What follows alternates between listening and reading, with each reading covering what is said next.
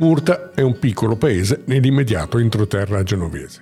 Nel millesettecentosettantotto era un grappolo di case intorno alla chiesa. La comunità, composta per lo più da contadini, viveva secondo i ritmi delle stagioni e le giornate si assomigliavano un po' tutte, fatte di piccoli rituali, antichi gesti ripetuti ogni giorno.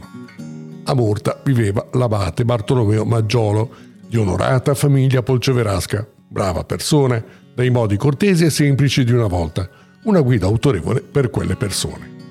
L'abate però una mattina si alzò dal letto che non era più se stesso. Si impiegò qualche giorno perché dalla sua vita riservata emergessero le stranezze dei modi, ma non ci volle molto perché la voce cominciasse a girare per il paese e per la vallata. L'abate era impazzito.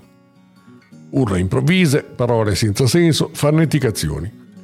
Fu così che i suoi superiori decisero di ricoverarlo all'ospedale dei Pazzarelli, il manicomio di Genova che allora si trovava nella zona attuale del centro cittadino, tra via Maragliano e via Fiume. Passò qualche tempo, ma le cure somministrate al religioso non sortivano alcun effetto, anzi la sua follia aumentava. Dopo un altro consulto, le autorità ecclesiastiche decisero di ricoverarlo in un ambiente a lui familiare e un po' appartato nella zona della Chiappetta presso Murta.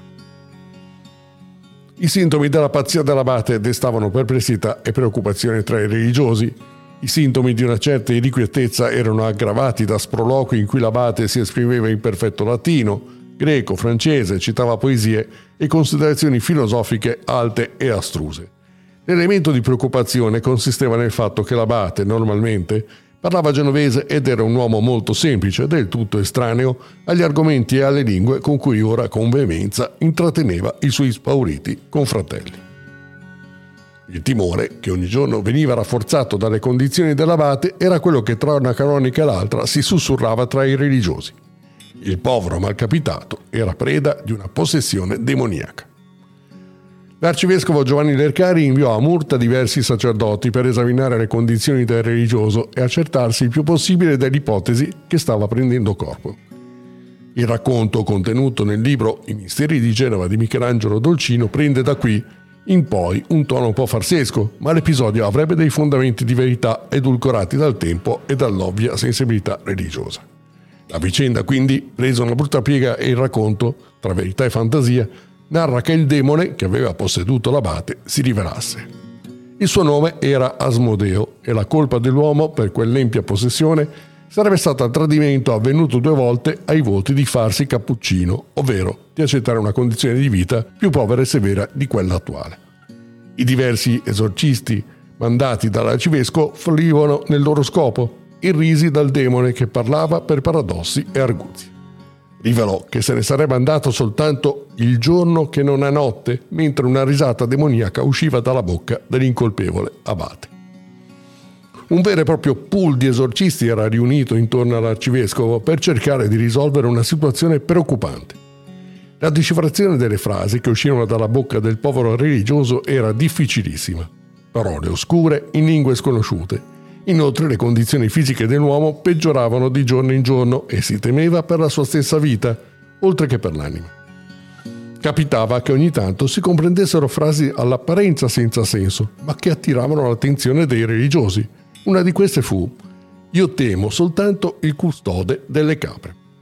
Una fanneticazione che però sembrava far trasparire un punto debole dell'invincibile diavolo. A qualcuno venne in mente che nel monastero dei minori conventuali della Chiappetta, non molto distante da Murta, dimorava un frate, noto esorcista di origini savonesi, che era stato avvisato del problema che rappresentava una delle ultime speranze per venirne a capo.